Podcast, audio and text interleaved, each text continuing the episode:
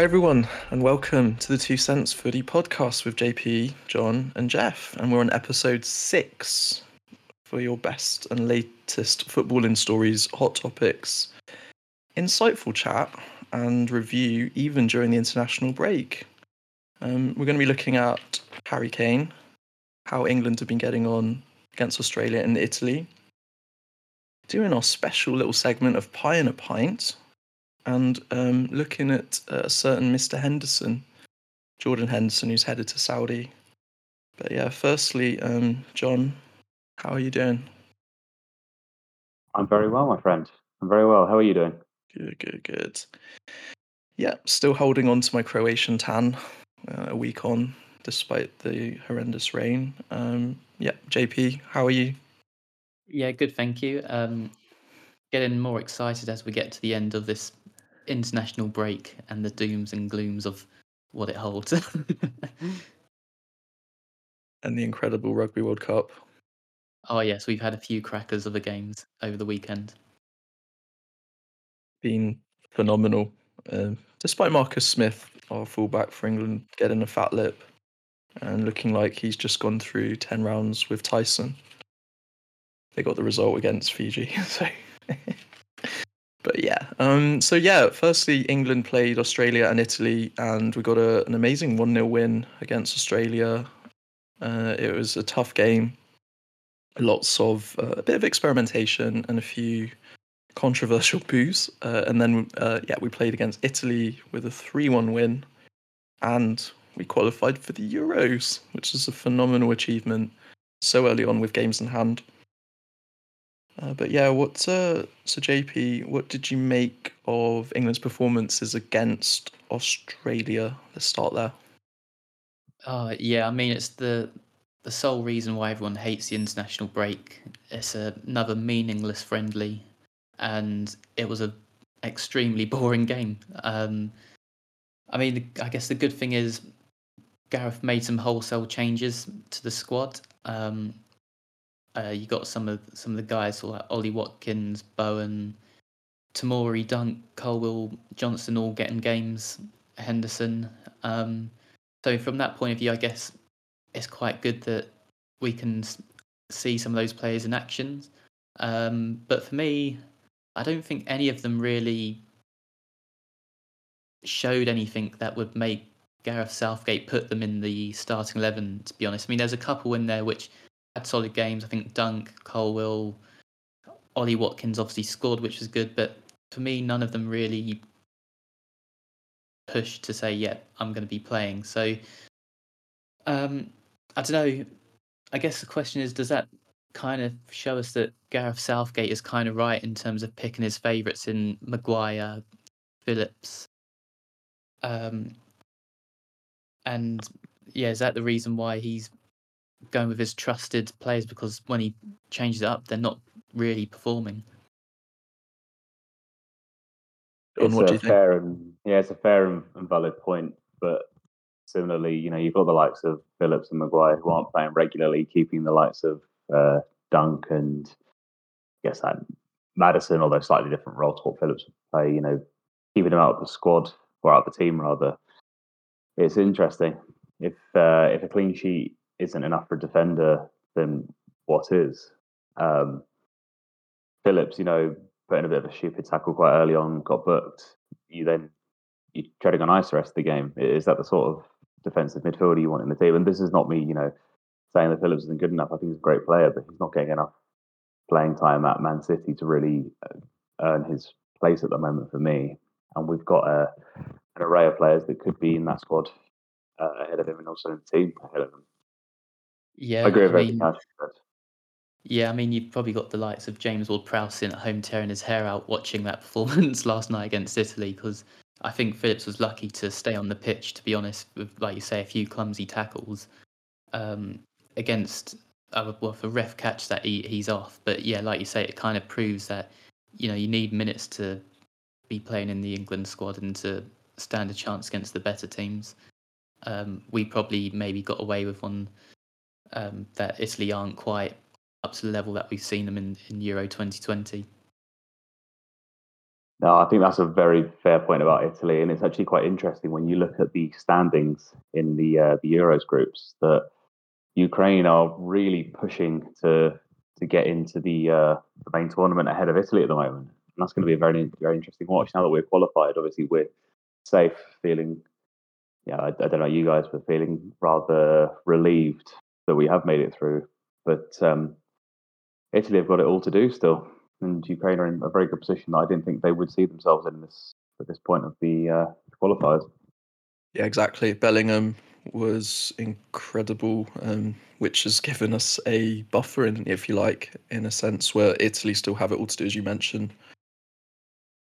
And yeah, yeah. just going to Italy like against them, it was just crazy pace from uh, you know Bellingham one two with Kane uh, for a penalty uh, an incredible turn of pace as well to give Rashford an amazing thunderbolt goal.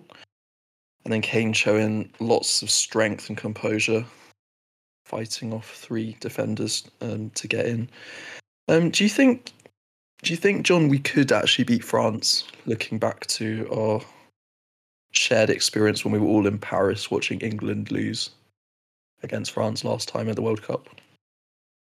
I don't see why not. I think we were unfortunate to have lost last time. Um, it was obviously uh, a, a, very unlucky penalty from Kane that you know could have taken us extra time. I think Tchouameni it was, I believe, who got the first goal was a well struck shot from distance, but um, controversial. was a bit of a foul in the build up.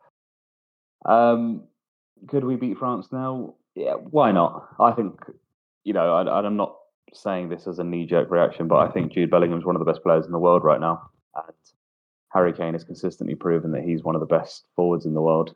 Um, so we've got that quality throughout the squad. Why not? Would we drop Maguire, JP? Yeah, I actually think the. I mean, in the Italy game, there was a potentially a couple of a couple of telling signs, I guess. Um, and one of them, I think, was that Marc Guehi came on in the second half. And I know it was for Stones, who's only just coming back from injury. But I guess there's a question there. It probably shows that Guehi's favoured over the rest of the defenders that are in that group. Um, and I guess there's a question if Maguire's still only getting part time minutes and Guehi has a good full season at Palace, whether actually in the Euros we do see a Stones Guehi in the starting 11 as a defensive pairing.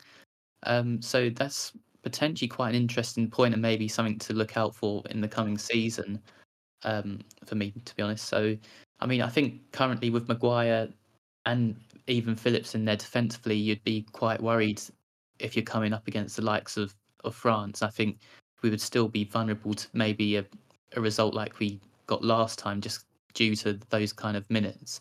So I think there's potentially a couple of solutions. Um, but I don't know. It depends how many minutes sort of Maguire, Phillips get, and whether they end up getting moves in January to try and cement their positions. I think if they do, then we'll probably end up still seeing a Maguire, Phillips in the team. But I think Guehi's one to look out for. Yeah, I completely agree with that.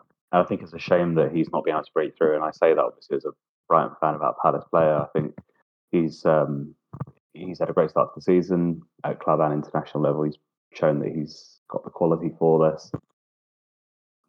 It's it's it's, it's a surprise that he's not being favoured over Maguire, but actually it was Stones's positioning that I think led to Italy's first goal, really. Mm. Um, which again is a bit of fitness and coming back in. And ultimately, it didn't matter in the end. But against teams like France, that can be the difference between forward in, in a tournament and being knocked out. Yeah, and I guess it kind of links back to what we were saying last week around our midfield. Because I think this week we had, or not this week, but this um, international break, we had Henderson, who's in Saudi, Phillips, and Trent as three of our midfielders, and the other three, Rice, um, Bellingham, and Conor Gallagher, were all playing for their club. So you've got half of them which are not getting much game time, one that's potentially in a league that's not that great. So those kind of things can potentially sort of add up in terms of those sort of vulnerabilities against those like bigger sides. Yeah, I think that's a very fair assessment. And uh, on the topic of Rice as well, he's really gone from strength to strength. Uh, I'm, and, I'd actually I'll say about Maddison as well. I think both of them kicked on very nicely in their respective moves to uh, arguably bigger clubs. You know, not to not to dismiss the fact that they were both playing Premier League football last season as well at, um, at very good teams, but they're both showing true class and have somehow gotten better despite only moving in the summer. Yeah, I agree with Rice. I think yesterday he was absolute quality as again in that midfield. Um, I think he's just added so much more to his game now, rather than just being someone that tackles and and wins the ball back. He's now sort of getting the ball. He's driving up the pitch with the ball, finding the pass.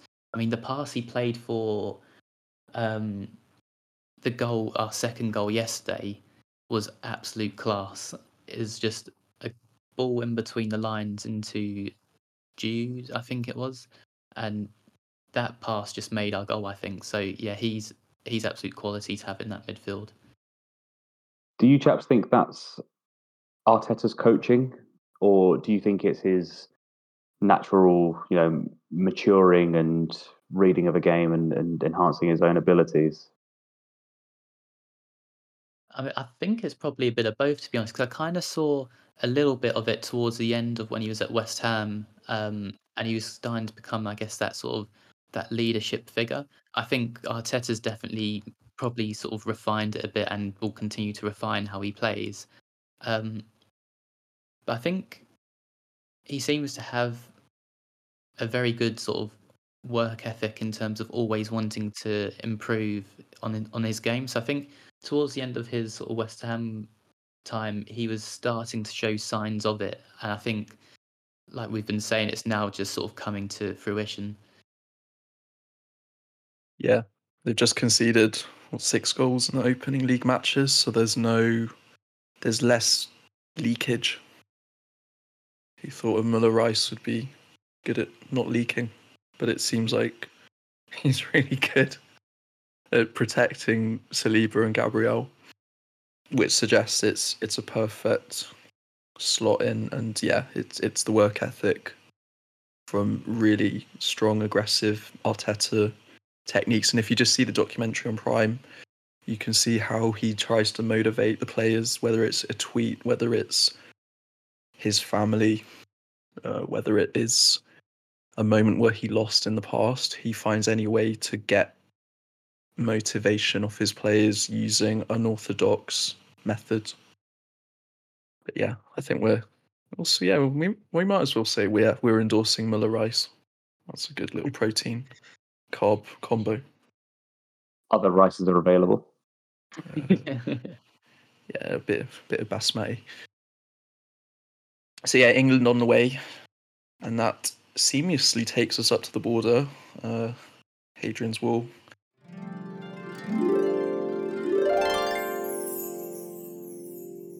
Scotland have qualified for uh, the Euros, and uh, yeah, it, it, it's incredible, isn't it? On a technicality, based upon the result with Norway and Spain. Yeah, what what do you what do you guys make of that to begin with? I mean, yeah, Jon, what what do you think of, of the initial thought of Scotland getting in? Uh, it's it's fantastic for Scotland, but terrible from a home nation's uh, banter standpoint, isn't it? It's uh, it's no uh, joking aside, it's a truly great achievement, and actually they played very well in all of the qualifying matches that I've you know managed to catch of theirs. Um, McTominay, McGinn, and the likes have really been putting in some very good, consistent performances. And, and it's quite interesting because these are players that are, uh, or maybe slightly less consistent in, in previous seasons and whatnot for their respective clubs. McGinn less so, but McTominay's not had as much game time and stuff. But for Scotland, he suddenly turns into, you know, something completely different.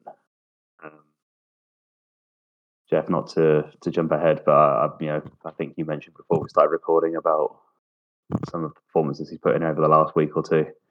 Mm. And yeah, we may come back. We, may, may come. revisit this point, but yes, absolutely. Yeah, it's uh, It's getting scarred in here. Ah, very good. I love that. So, J- JP, do you think Scotland could get out of their group based upon the current former players that they've got? Hmm. Uh, yes, an interesting one, and I guess we'll have a more of opinion when we know who's kind of in their group. But I mean, to be fair, their qualifying group wasn't wasn't too shabby in terms of you got Spain and Norway in there. Um, Spain, obviously, a very seasoned and a world class team. Uh, you've got Norway in there with Haaland and Odegaard, who respectively are world class players. So for Scotland to become the first team to qualify for Euros, and let's find it out between Spain for either top or top spot or second spot, you know, that's a pretty good achievement. So I think they should go into into the competition with plenty of confidence. If you're going into Spain's group and they even beat them two 0 in their second game, so there's a, there's every chance of them doing it. Um, there's no reason why they can't. Um, but yeah, I guess kind of what Jon was saying around sort of the players they have. I think they've got quite a good sort of core team in there of sort of Robinson, Robertson, Tierney, McGinn, Che Adams, McTominay, Billy Gilmour, mm-hmm. and like we're saying, they may not be, I guess, the um, sort of the world class players, but they're all very, very solid players, and they're probably all very good leaders on the pitch as well. Um, so I think that could be, I guess, their strength going into that tournament. Yeah, dogged determination and a lot of heart. Very brave heart, you might say. Yeah. Uh, uh, no, it is fantastic. Could, uh, uh, question for you both: Have Norway underachieved? Mm, it's a hard one because I think apart, apart from Haaland and Odegaard, I don't know who's in their team. this is the problem, isn't it? They've got two, you know, world class players, but the rest of the squad, I guess, doesn't really make up for that. It's not quite the uh, the Belgian golden generation that should have done so much better than it did over the last sort of what two to ten years, but they've got a couple of players there that you think should be able to turn a game on its head quite nicely, and they they don't do it as often as what you'd expect or what I would expect. I think I'm maybe putting too much weight on those two, possibly. It's a strange, yeah. There's almost like a big chasm of gap between them two and the rest. And um, yeah, I mean, just looking at their stats against Spain, only five shots on target, uh, only five total shots in, uh, overall, and only two on target. Limited possession, which just showed Spain dominated completely uh, with way more passes, way more tackles, and it was just a park the bus situation where Gavi got a goal. Yeah, they they have definitely underachieved. And in fact, they've they've not qualified for a knockout tournament since the year 2000. And you compare their population against Croatia, for example, who got to semi-finals and finals. You know, Croatia. I'm not just I'm not working for their tourism board, even though I went there last week, but they've got a population of 3.8 million versus a 5.5 million population for Norway. And it's it just doesn't seem proportional. And you know, you think of Croatia, they've got, you know, Rakitic, Modric, and a few others, but nothing too dissimilar. Yeah, I think um, they've always had at least a few decent footballers. Um, I'm thinking of the likes of uh, David Suker and players like that quite a few years back. But you're right, that's quite a telling stat, really, that you know, five and a half million people. Um, so it's not the likes of Iceland, who obviously have qualified and quite recently shocked England in the Euros. But it's uh, it's it, it is a, a strange one. Yeah, sort of almost a little bit potentially like um, Gareth Bale and, and Wales as well as you got mm. sort of like a world class player in there and they struggle to make major tournaments. It's um well, you say that, but what was I think the difference between and don't get me wrong here, Bale had Ramsey, he had um, Robson Kanu and, and Wayne Hennessy, a few well-known players, but yep. they pulled themselves into the semi-final of the 2016 Euros, if I'm not mistaken, and Bale on more than one occasion has, not to make a pun here, but bailed Wales out. Um, he he would be the sort of player that would turn a game on its head. And actually, I think he was probably quite underrated, uh, particularly at Madrid. I don't see Haaland doing that for Norway as such. Um, that's not the type of player he is, but Ødegaard is a really top quality footballer, but again, isn't quite doing that for Norway at the moment. And, and don't get me wrong, they're both young. There's still a chance for them to do that. But Bale really did drag that Wales team into places that they hadn't been previously. And as I say, semi-finals of a major tournament as, as dizzy heights that a nation of Wales' size should really only be dreaming of. But actually, you look at the squad, look at the players. It's um, they they probably achieved what they could have or should have because they had some very good players. They came together at the right time. So yeah, Scotland have uh, have got away scot free because they lost four one against France in a friendly. So they they made it count against Cyprus, and um, we have yeah, it's just fantastic to see people like Robertson and as we said McTominay actually getting some major international tournament experience not just sort of scraps of their club. If uh, if you chaps if you chaps want a bit of a Scottish throwback, just in your own time, check out Archie Gemmill's goal against I believe it was Holland in '78. I was Scottish player. Uh, my dad used to say to me it's one of the greatest goals he's ever seen, and I, I, you know, for an English person to say that is, you know, quite something. But worth a watch to any of the listeners and to you guys out there. What year was that? Think it was 1978. 1978. A little bit before our time. the only one I remember is Alan Hansen's own goal in maybe it was the Euros from like the halfway line. it was a worldie. But yeah, well done to Scotland.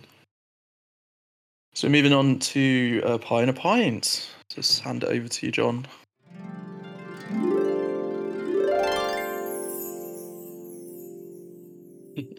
For those of you that uh, weren't able to listen to the last episode we have with the Pie and the intro, we have come up with this idea. Well, certainly maybe my wife, but we have taken the credit for it.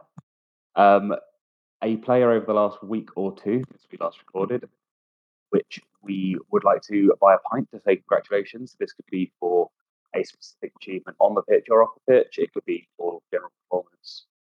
You know, dealer's choice. Uh, and a player that we would effectively throw a pie at. Um, we're not condoning that sort of behaviour, but sometimes people don't put in the performances and deserve a nice guest pie, steak and ale pie, chicken and mushroom pie. You you take your pick, uh, served up from distance onto their head. So, uh, without further ado, who is going to be your pint and who is going to be your pie? And uh, we'll let we'll let the host start. Jeff, who are you going to go with? Thanks, Jon. For me, uh, actually, this this leads quite nicely back to where we were. So my pint of the week will be Scott McTominay. It's so hard not to call him Scotland McTominay, but that is going almost too far. Captain He's been captain of Scotland. It's it's just so good. He's been exceptional for Scotland, um, giving them a goal and assist against Cyprus uh, providing a lot of width uh, and pace, and also provided a brace against Brentford, which has which could recover Man United's season, and uh, it's quelled the thought to sell him, which has entered into Erik Ten Hag's mind over the summer.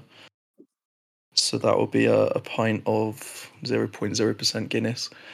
And on a pie, it will be we might be sharing this one. We will we will find out shortly. But uh, yeah, that is going to be for Norway. Uh, for what we have just said, it's crazy how this is all combined quite nicely. Uh, yeah, it's as if we planned it. it's as if we planned it. So they're going to get a chicken Balti pie, which is quite painful when it's got some giblets in it. Uh, yeah, as we said, for the efficiency uh, of of their team uh, and uh, with the population that they have, it was it feels like an underachievement. Yeah, so that's my pie and a pint. Um, back Good to you, Jon. Good stuff. On your point of Scott McTominay, uh, six goals in six games in the Euro qualifiers. You don't tend to associate him with uh, being a prolific goal scorer, but this season so far, even for United, he's been really putting in the performances and getting some of the goals. So I think a worthy. Six no, it's a worthy. He also got shooting boots on. he has. He has. I don't know if he's stolen uh, Martial's boots or something, but uh, someone's definitely lost theirs in the United team, and he's picked them up. um, he's also picked up one assist in that time as well. So you know, seven involvements in six games for Scotland is a great, great haul, and he's obviously helped pull them through to qualification. So well done, that man. Enjoy your 0.0% Guinness. I don't know if that's worse than getting pied or uh, or not, but well done to him either way. Uh, JP, who are um, you I'll... pinting and who are you pieing? So my pint for this week is going to go to a very unknown player called Cristiano Ronaldo. and oh, okay. Yeah, just the just small match of Cristiano Ronaldo. Yeah, yeah. for listeners, is, is he some sort of young up and comer or? Uh...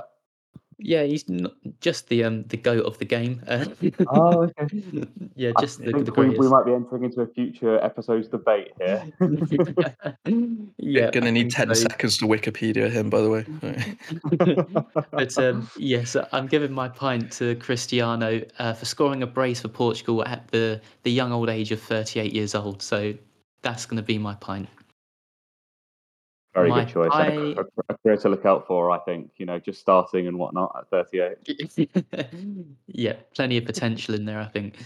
Plenty of potential. Who are you pieing, my friend? Um, so similar to Jeff, I'm going to agree with him in on Norway. Although Jeff gave a very, very um, backed up answer in terms of why he gave it to Norway. My simple reason for Norway getting my pie is just simply for gifting Scotland a place in Euro 2024. that is the um, only reason. there is no love lost between the home nations on this podcast, is there? just friendly banter. They would do the same for us. I'm sure they would. Although I think uh, the last time the Scots came to visit England for a football game, there was a certain flare placed in a certain place and caught on camera that I'm hoping will be recreated for the Euros. If you haven't checked it out, then I think it's a Google jobby, but it is a not suitable for work reference there. I'm going to give you all for that one. I think uh, they're still to... on the high from beating us nil nil at the Euros last time as well. I just forget that outstanding nil nil victory. Yeah. yeah. Oh dear. Well, I'm, I'm I'm glad that we've decided to uh, make enemies of a whole nation. Thank you very much, chap. Um, Never go north of the border. oh, we've opened the door, haven't we? We have. Or, closed it because we can't get in. But yeah. Um, you know what? I'm I'm going to give it a clean sweep on the pieing here, and I think Norway.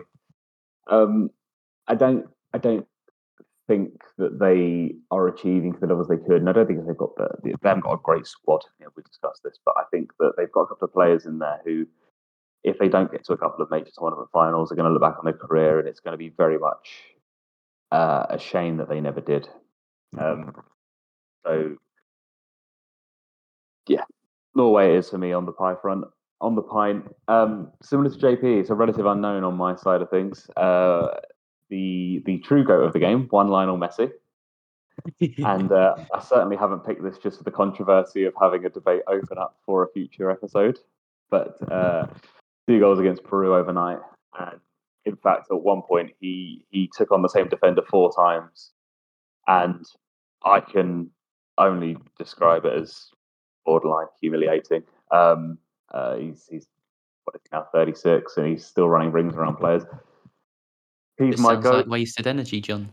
it does, doesn't it? It does. Yeah, it's all for show. He's playing this silly, you know, street football while Ronaldo's bagging goals for fun. But no, I think um, Messi's now within two goals of um, of the uh, the second top scorer at international level. Uh, the the Iranian, I believe it's Ali. Um, I may have got that wrong, but yeah, it's it's it's too too good of an opportunity for me to not take Messi when I know that JP's gone for Ronaldo. So that's the truth of it here. It's very symmetrical, doesn't it? Ballon d'Or winners for pretty much barring Benzema the past ten to fifteen years. Well, that's a very lovely segue, Jeff, because Benzema being in the Saudi leagues brings us on to our next topic absolutely beautifully. Oh, oh I love a oh, seamless transition. You just Who needs a jingle over the top when we've got transitions like this?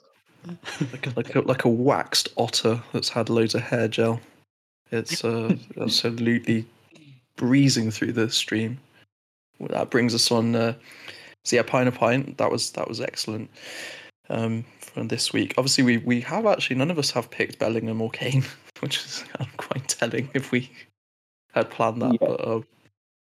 I think Bellingham's got to a point, and you know I, I, I mentioned this again already, but he for me is one of the best players in the world. He, I am going to go on a limb and say he will win a Ballon d'Or in the next five years at most. The way that he's playing, I think if he has a good tournament with England and England achieve something, uh, and obviously if Madrid do, uh, he's an absolute shoe in.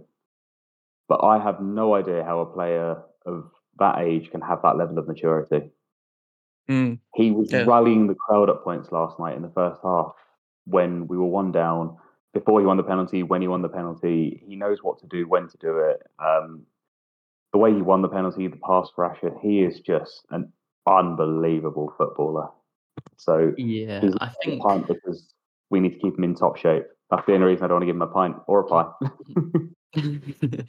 yeah, and I think he, he's one of those players. He he's one of those players that where he can just he can just grab the game by the scruff of the neck and make something happen.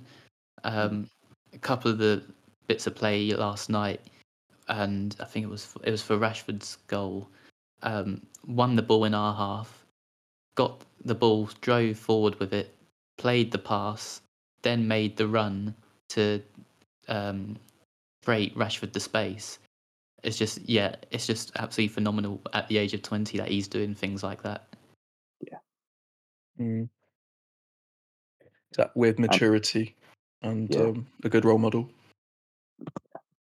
And we'll talk about Kane later on, so we won't inflate that ego just yet, but uh, it is to come. so yeah, uh, a segue into Jude, um, well from Jude Bellingham to Jordan Henderson.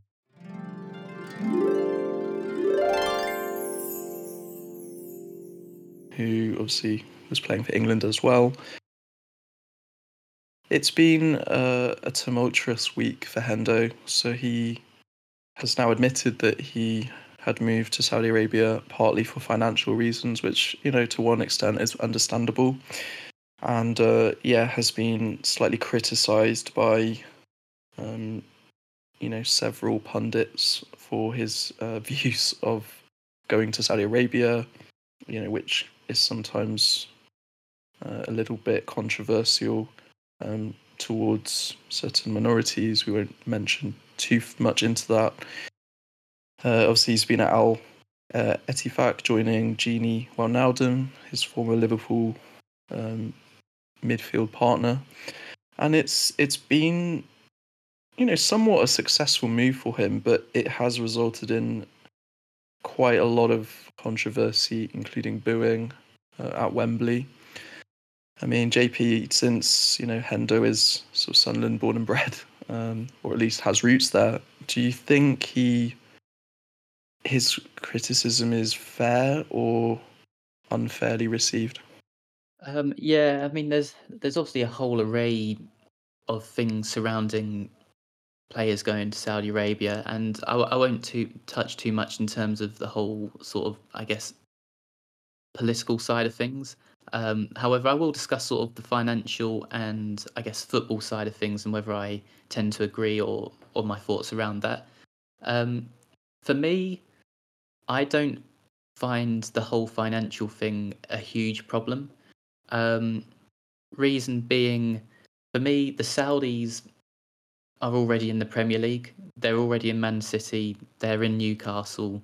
Technically, they're already lining the likes of Walkers, Trippier's, Stones, pockets for playing for those clubs. So for me, I can understand why he's gone out to Saudi Arabia towards the end of his career and be like, actually, this is, I'm getting towards the end of my career, final payday. I mean, so in terms of that perspective, I guess that's what I'm kind of thinking. I mean, I know sort of going out to Saudi Arabia when they're they're offering tons of money is slightly different to them coming into Newcastle and having to abide by, I guess, what's going on in the Premier League. But for me, the fact that our own sort of governance structures within the UK have let the Saudis into those clubs, I I can kind of understand. I just kind of don't under, get the whole financial issue around it. Um, however, from a football perspective, I do think I don't necessarily agree with that. I think the whole standard of the game out there isn't great, um, and how he can still get picked in an England side under that sort of standard of football, I think is questionable. And I think come the Euros, I would be surprised if he's still in the squad. Um, having said that, he's played more minutes than Calvin Phillips, so there's probably an argument to say actually he should start over Calvin Phillips. Um, and also, he, I think he has, he does have good sort of like leadership qualities that he could bring into the changing room. Um, but that's just sort of my, I guess, initial thoughts around the, those kind of points in terms of the move. JP, is 33 the end of your career? I mean, if it's Wayne Rooney, yes, yeah. um, we, we, mentioned Ronaldo and Messi are still, you know, at yeah. national performing to that. Thirty-three is that the the latter? It's the latter end, but is is that the end of someone's career, in your opinion? Um, no, I don't think it's it's. I guess the sort of like your last sort of few kind of years. I think if you're sort of, like you say, like Ronaldo and Messi, they were still doing it at 33. Um, mm. So, yeah, it. In, in, fact, let me rephrase: Is Jordan Henderson still good enough at 33 to be playing in the Premier League? I would, yeah, I would still say he is, and I yeah. actually, I, I, would say he'd still do a job in the yeah. Championship. I was kind of hoping he'd come back to Sunderland at some point. I, was, I think that's what the more fitting move would have been at this point. Um, yeah. And I agree with everything you said about the financial side of things. Footballers' careers are short. Um, they generally have somewhere between sort of 15 to 20 years to actually secure financial stability. And don't get me wrong, they earn well, but they're earning well for a much shorter time than what the likes of you and I are in our you know, regular sort of jobs. Um, but one bad injury and that all comes to an end. So I don't have issue with players thinking about their financial security. Um, it's just a shame that a player that can still do a job and also has very good leadership traits and qualities decides to not, I guess, pass that down to a next generation of talented players within a competitive league. So I also agree on your point about it being a shame that he's playing in the Saudi league, where I think they're averaging, might be wrong here, less than a thousand viewers a game uh, in yeah. the stadium. Um, so you know, it, it is a real shame um, that some of the quality players that have moved there are not getting the same reception as they were in the likes of you know Premier League, Bundesliga, and wherever they come from. But I, I saw a quote from um, Ighalo, the you know former Watford and United striker, who said, "We play for the money, bro," in the Saudi league. So if, if players are going to be honest about it, then the criticism runs thin. It's when they say we're here for the passion, we're here for the quality that you, you sort of think, well, where are they? Because I've not seen them in the admit, admittedly limited amount of, of Saudi league football that I've watched. Yeah, and uh, just on that on that point around the the stadiums, I watched a couple of sort of highlights around the games and the atmosphere and just the whole feel around the game.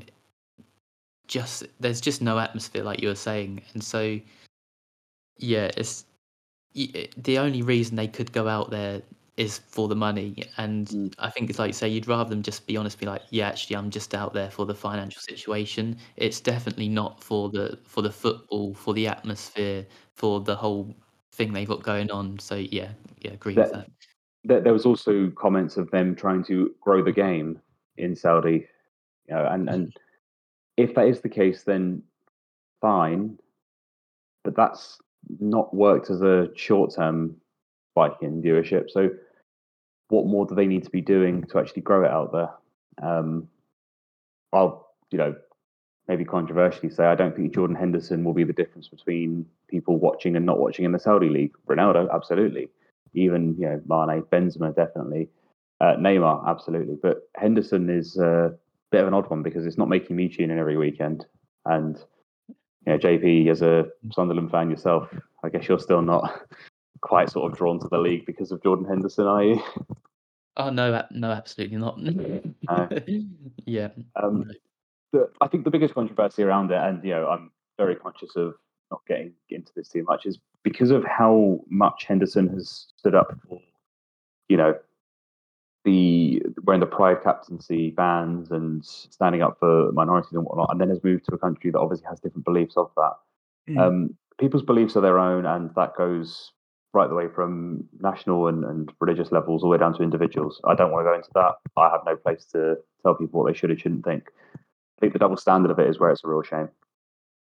Mm. If a person wants to spend their career supporting something and then turns their back on it at the first opportunity they opportunity they get for a certain amount of money, then you question the you know the, the truth of what they've said or done previously and how much uh, belief they actually have in the cause. I yeah, I don't think that Henderson just said it as lip service to support the things that he has done previously. But I do think that it is worse for somebody like him to have gone there than it would have been for someone who was very uh, impartial or at least not forthcoming in their opinion and stances on things. So, you know, it's it's all I will say on the topic from a pseudo political standpoint. As I say, people are entitled to believe what they want. We will all have our own opinions on this. But if I sat here and said, I believe X, Y, and Z, if you pay me enough, I'll go against everything I believe in, I would expect to be called out and, as we mentioned before, be booed at the international game when coming on or off the pitch by, by home or away fans. Um, that for me is the shame of it in front of 976 fans.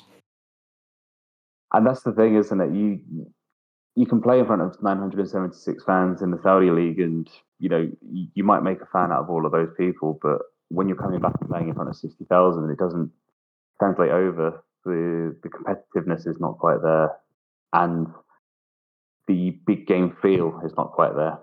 Um, I don't know about you guys, but I find it a lot easier to play a game of football in front of under a thousand people than I would in front of packed Wembley in a match against Italy. Um, but hey, you know, these these guys live a life that we can only ever dream of. So who knows? Jeff, just to round us off, your thoughts? Mm. Five, yeah. I mean, what was it? Five assists. So to your point, where the pressure is reduced, could actually be helping him. Uh, weirdly enough, to deliver better stats than perhaps what he was doing at Liverpool. Maybe to JP's point, he comes back to Sunderland and n- nurtures Jobe Bellingham, which ties back our third segment together. But yeah, you also question the integrity of Steven Gerrard Gini Wijnaldum, and and it, it goes forward. Um, having said that, does he deserve to be scrutinised? Yes. Um, is the publicised nature of the Saudi league any good? I mean, it's it's going to take generations to build because of the the pyramid, but also the the brand recognition that we have in the UK in England with you know your Man United and your Chelseas to build that reputation, which an Al Ettifaq will not have. And yeah, just to round us off, I yeah, I mean perhaps he should remain in the England lineup, but you think t- post twenty twenty four, it's pretty dire. I think beyond that, we really should be giving our young players more uh, of an opportunity, and even if that means you know Phillips has been linked to Newcastle, where he could get more game time. Favorite club, JP, which would mean that could be the permanent replacement for Hendo. But we'll obviously maybe he could go into a coaching role as well, or like a player manager role for like a, a club lower down in the English Premier League or English Football League. If he's in that England squad because of his personality uh, and the influence he has on younger players around him, should he still be making that squad? You know, much to Jeff's point, is he taking away someone else's opportunity by being there to not just nurture, um, because he can still put in a performance. And as I said, it's a shame that he has gone to the Saudi league, or not just the Saudi league, a less competitive league at uh, you know an age where he's still capable. But if he's there because he can help with the mentality, the leadership, and those sort of things for the other for some of the younger players or other players in the squad, is that um, right? Um, I'm gonna probably surprise you guys. I'm probably gonna argue that he shouldn't be selected for the squad. Um, my reason, in terms of like leadership and and that kind of thing, my reason behind that is, I think when you look at a lot of the team, um, although they're young, they have a lot of major tournament experience already. Uh, if you look at, say, Declan Rice, um, even Jude Bellingham, um, they've been to sort of major tournaments, and you can, especially in Rice, you can see him now developing as a leader. You've got Saka in there, who's experienced a lot. Rashford, um, John Stones as well, a sort of leader at the back. I would probably argue that the England squad ha- already has enough leaders and who are in form that are already playing, and so I don't think that warrants Henderson to get into the squad just because he has good leadership qualities. And you, Jeff? I think he should stay there until the end of the Euros. And uh, yeah, for the influence, for the leadership, for the sheer resilience, the belligerence, his experience, um, that could be enough to motivate and provide impetus to finally get over the line, as we nearly did against Italy in 2021 for the Euro 2020 tournament. So, yeah, slightly different view, but still, you know, he will he's be approaching 35, and that's that's kind of beyond the quality that we have. Uh, what about you, John? Uh, I mean, two very fair opinions, two very different opinions there. Um, I certainly lean more towards JP uh, for the same reasons. Rice has led a club to a, well, a major uh, European club trophy in the Europa Conference League. Did it with West Ham last year. He captained the team. Uh, so he's got experience in that respect. Also a bit of a natural leader of that sort of you know, idea as well.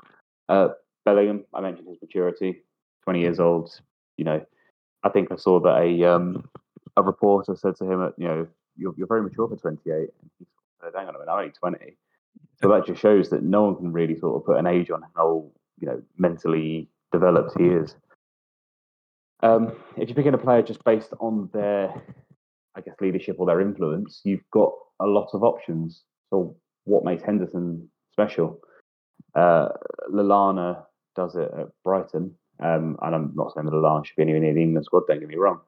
Um, but if that's the basis for picking a player, it doesn't doesn't sit quite well with me. I, I I don't think that he's integral enough to not be in that team. Um, you know, we talk about Maguire. I think he gets a lot more stick than he deserves. For England, he does put in a performance. He's made a few mistakes recently, but actually, I can understand we haven't got the most amount of centre backs to to provide coverage. So being in the squad doesn't upset me as much as other people. But Henderson, I don't think is bringing much more than what other options who aren't getting in the squad could do. So, yeah, I I think I don't think he should be in the squad uh, given the current level of uh, that he's playing at and the performances, I guess that he's he's kind of putting in in those. Mm, yeah, it's going to go. Could debate for a while, but yeah, thinking about it, it's it, it's a leadership quality, especially given he was wasn't he Liverpool's captain until obviously the move. So then that will still be almost a mentor for former colleagues like Trent, uh, for example. But yeah, for 700 grand a week, you think uh, in front of 900 fans, it's not the same beast. But I still I personally think he probably could still play some kind of role, you know, to help get England over the line. It's just depending on what what's proportionate, I guess. That's the beauty of this. We we don't have all the answers. You know, we we meet, we chat about these things, we debate. Um, it's it's you know each their own, and it'd be great to hear what our uh, viewers and listeners think of this. But we're never going to agree on everything, and this is one I think will will always divide us. So that brings us round uh, into yeah. So Henderson is is also thirty plus. Kane.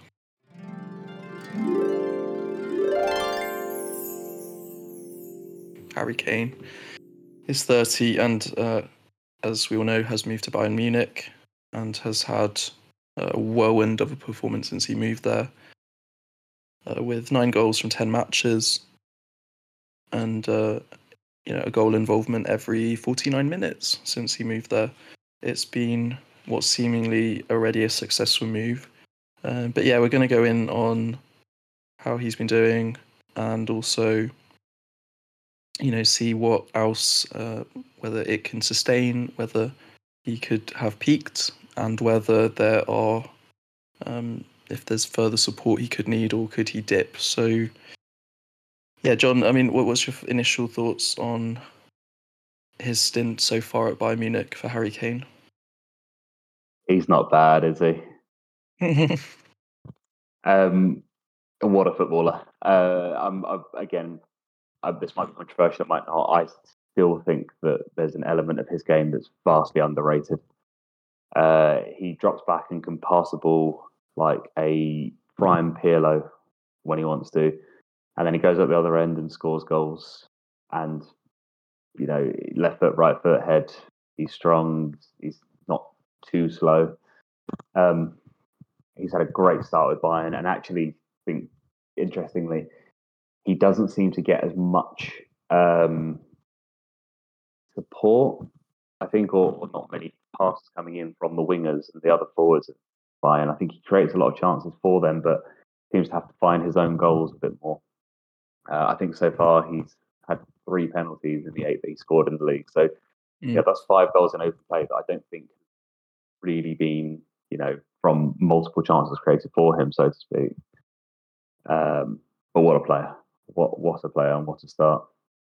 Yeah, JP, do you think he can surpass uh, Shearer's Premier League record eventually if this buyback clause with Spurs goes ahead at some point. Well, I'm certainly hoping so, Jeff. yeah, I've got my fingers crossed that it's going to happen.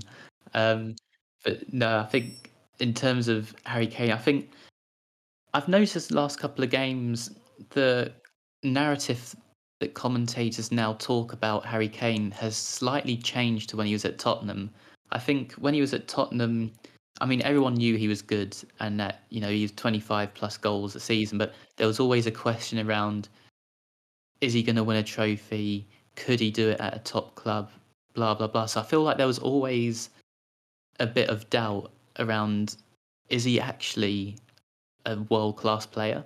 And since he's gone to Bayern Munich, and don't get me wrong, he's had a blistering start there, but he's now come back to the England squad, and you've now got commentators going on almost waxing lyrical about him about how he's now the difference maker within the squad, how he's now the best thing since sliced bread. And don't get me wrong, I think they're it, it's right. Like he is a world class player, but the whole narrative around him now has changed because he's now playing for Bayern Munich, and it got me thinking. Actually, Harry Kane, Jude Bellingham, and back in the day, Jadon Sancho, and even Tomori all play abroad they don't get picked up by the British media so often, but whenever they're abroad and playing well, the whole narrative changes around them about them being these great players.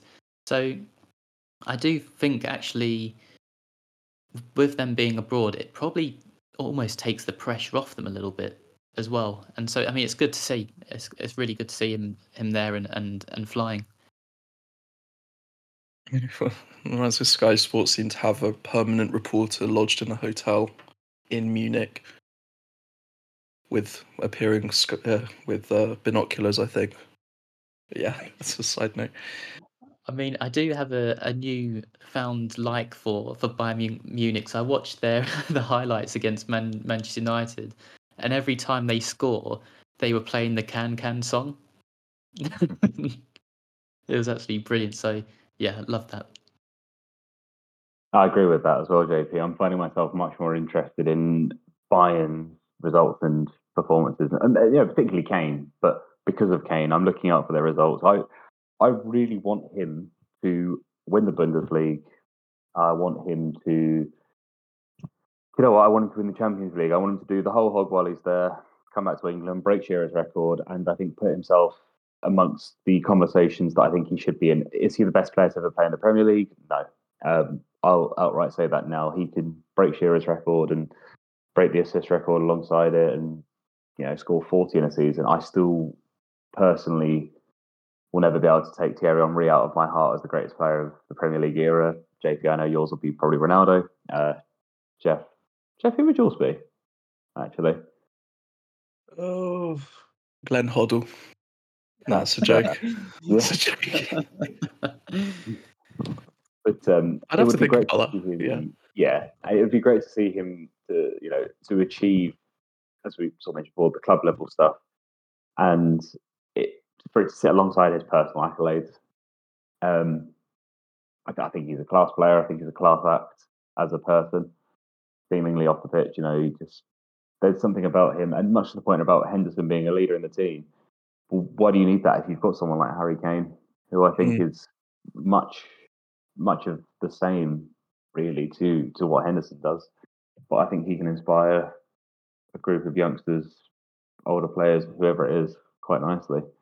I think he can do it either through performance or through words and actions uh, outside of the pitch. So definitely a role model, John. I mean, to, to the point that he has only assisted Leroy Sane, do you think he isn't gelling as well as you'd hope, or is it the case of he's gelling in the same way he did with Son at Spurs? I think, yeah, I think he hasn't realised that he can pass the players that aren't called Son or Sane or something similar.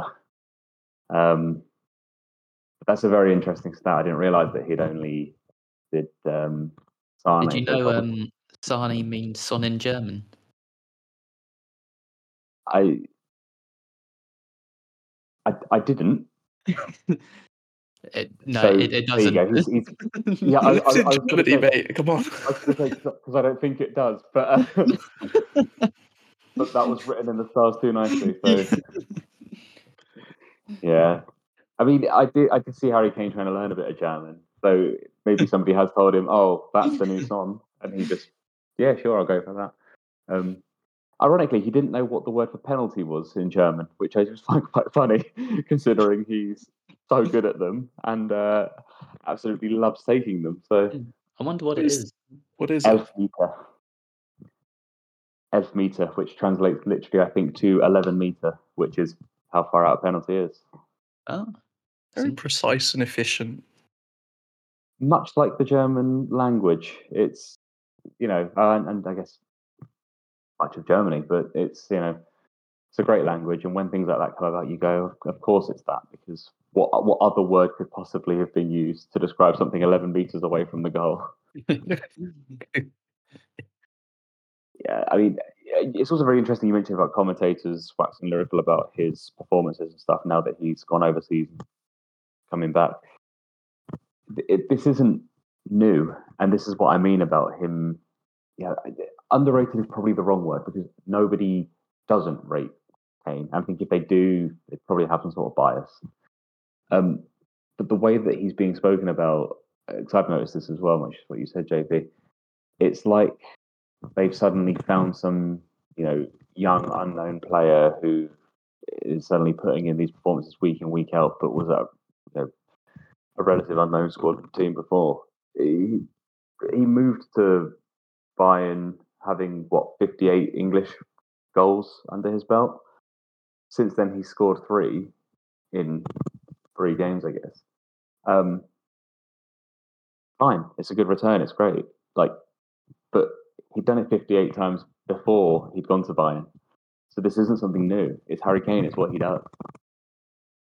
Yeah, certainly nothing new. He, yeah, still just appears to be as consistent as he ever was. in fact, just to wrap uh, up with the England performance, he has surpassed Bobby Charlton's record um, of goals at Wembley uh, with 24 goals at home at the home stadium of the club of the country.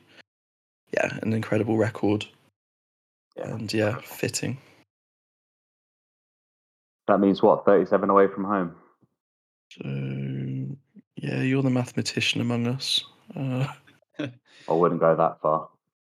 Well, I was going to ask you about the percentage difference between Anfield's capacity and Al Ettifaq's capacity, which is what 976 versus 52,000, but uh, misplaced uh, our abacus. yeah, I think I make that about two percent of the uh, the Anfield Stadium. I, I definitely didn't use a calculator either. You know, um, on the fly. On the fly, absolutely. Yeah, so a uh, phenomenal performance so far. They're actually well, the third in the Bundesliga, so there's actually still some there's still some work to do. They've they've had a couple of losses, as we mentioned in the in the initial league. They lost against Leipzig, and yeah, there there seems to be a slightly fluid defense, but in the in a sense, Kane is providing defensive cover. He is the third Englishman to play for them, behind Omar Richards and Owen Hargreaves. Who was the first one? Sorry. Uh, Omar Richards. Does that ring a bell? That does not ring a bell. No, Omar Richards. That is that is a pub quiz question if ever I've heard one. uh, maybe Owen Hargreaves wasn't above that. Yeah, he's 25, played for them between 2021 and 2022 and is now playing for Olympiacos, but is on loan from Forest. Not that I googled any of that. That's all within my brain. The football encyclopedia. yeah, that's why you're the host, Jeff. Um, well, Owen Hargreaves was one that I think we probably would have all known because of playing for England, United, and whatnot. Uh, but Omar Rich as well, yeah, pencil that in as the uh, the pub quiz question of the week for you guys at home or on your commute in or wherever you may be tuning in from. Yeah, he might be a rival for Lewis Dunk, you know. yeah, I'm trying to get in some think, Brighton banter. Yeah, don't worry, I think he's more of a competition for um, Colwill or Trippier at left back. Okay. Also, Dunk, Dunk's place in the England team seems unsecured for some reason, but we will not go into that one. Yeah, we've been saying that for a while, haven't we, Jon? For a few years. Yeah, we have.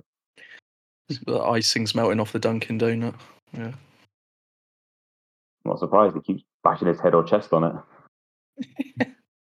so yeah, the Premier League's back uh, on Saturday with eight games back, uh, all from twelve thirty till eight. We're gonna do a review of them next time.